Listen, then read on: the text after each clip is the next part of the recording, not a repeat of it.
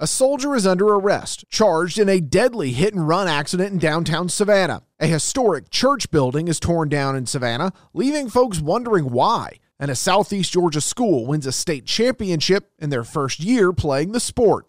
I've got those stories and more in this episode of WTOC's Weekly Wrap, a recap of the week's biggest stories from around the coastal empire and low country. I'm digital anchor Jake Wallace. A hit and run crash on the night of Sunday, December 5th, left one man dead, another injured, and a soldier in jail facing vehicular homicide charges. Georgia State Patrol say 22 year old Dwayne Rico Hall was running from Savannah police who attempted to stop him for speeding on East Broad Street at Oglethorpe Avenue around 9:30 when he ran over two pedestrians at the intersection of Liberty and Bull Streets. 40 year old Brandon Hamby was the pedestrian killed. Another man was injured. His condition is unknown. Katie Ainsworth works at Sixpence Pub, just a few steps from where the wreck happened. She tells WTOC she was taking a break outside on Sunday night when she heard a loud noise followed by screams. She called the incident horrific.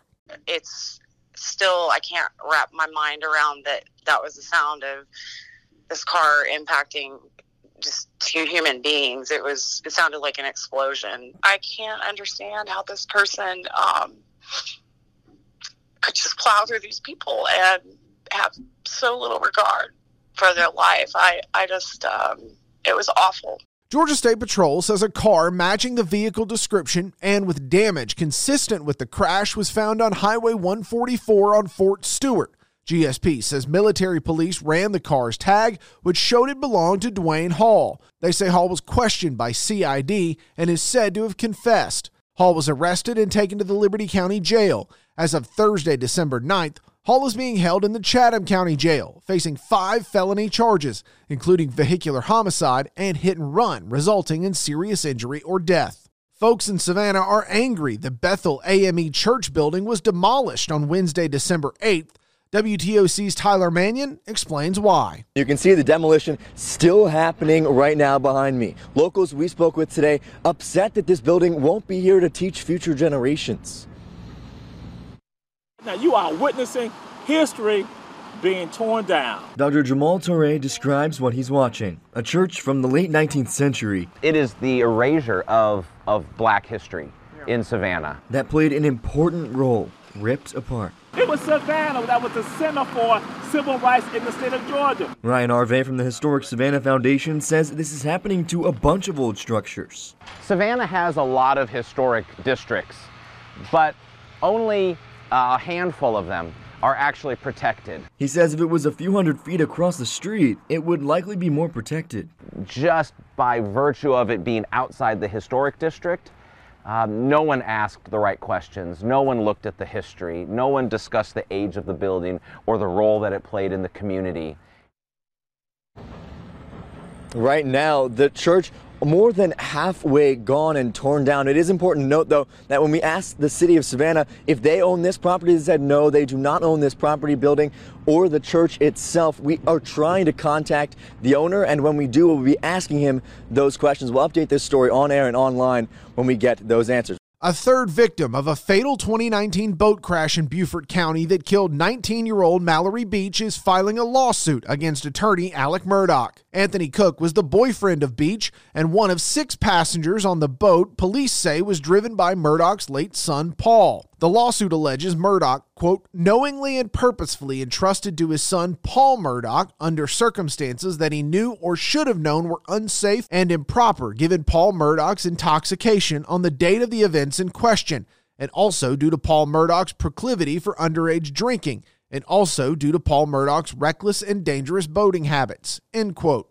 Paul Murdaugh was initially charged after authorities learned he had been drinking prior to the crash, but Paul was killed alongside his mother Maggie in June 2021 and charges were dropped. Cook is the third party involved in the boat crash to file a lawsuit against Alex Murdaugh. If you would have asked me at the beginning of the year, I knew we were going to be good. I didn't know we were going to be that good. So it's a great feeling. That's head coach Marcy Cochran. Moments after her Southeast Bulloch High flag football team claimed the GHSA Division 1 state championship shutting out Portal 20 to nothing in Thursday's title game in Atlanta. In their first year of competition, the Yellow Jackets finished the season unbeaten, holding all five of their playoff opponents without a point. Junior Delaney Thames, who caught a touchdown in Thursday's win, says this victory was earned. Countless hours of practice. You know, we practice on Halloween, we practice on Thanksgiving break, like we practice on holiday weeks whenever you're supposed to have time off. So we've we've worked a lot um, to get to where we are right now. So I think we really deserve this. Portal finishes the season as state runner ups for the second straight year. Benedictine could bring another football title home to Southeast Georgia on the boys' side. The Cadets will take on Carver High out of Columbus in the Class 4A championship on Friday, December 10th. It's a 3:30 kickoff in Atlanta. Benedictine has won 12 straight games after opening the season with two losses. The Cadets will try for their first state title since 2016. WTOC's annual Toys for Tots drive, partnering with the U.S. Marine Corps Reserve, continues until December 13th. WTOC's Sam Bauman caught up with one family helping make a difference in honor of their late son.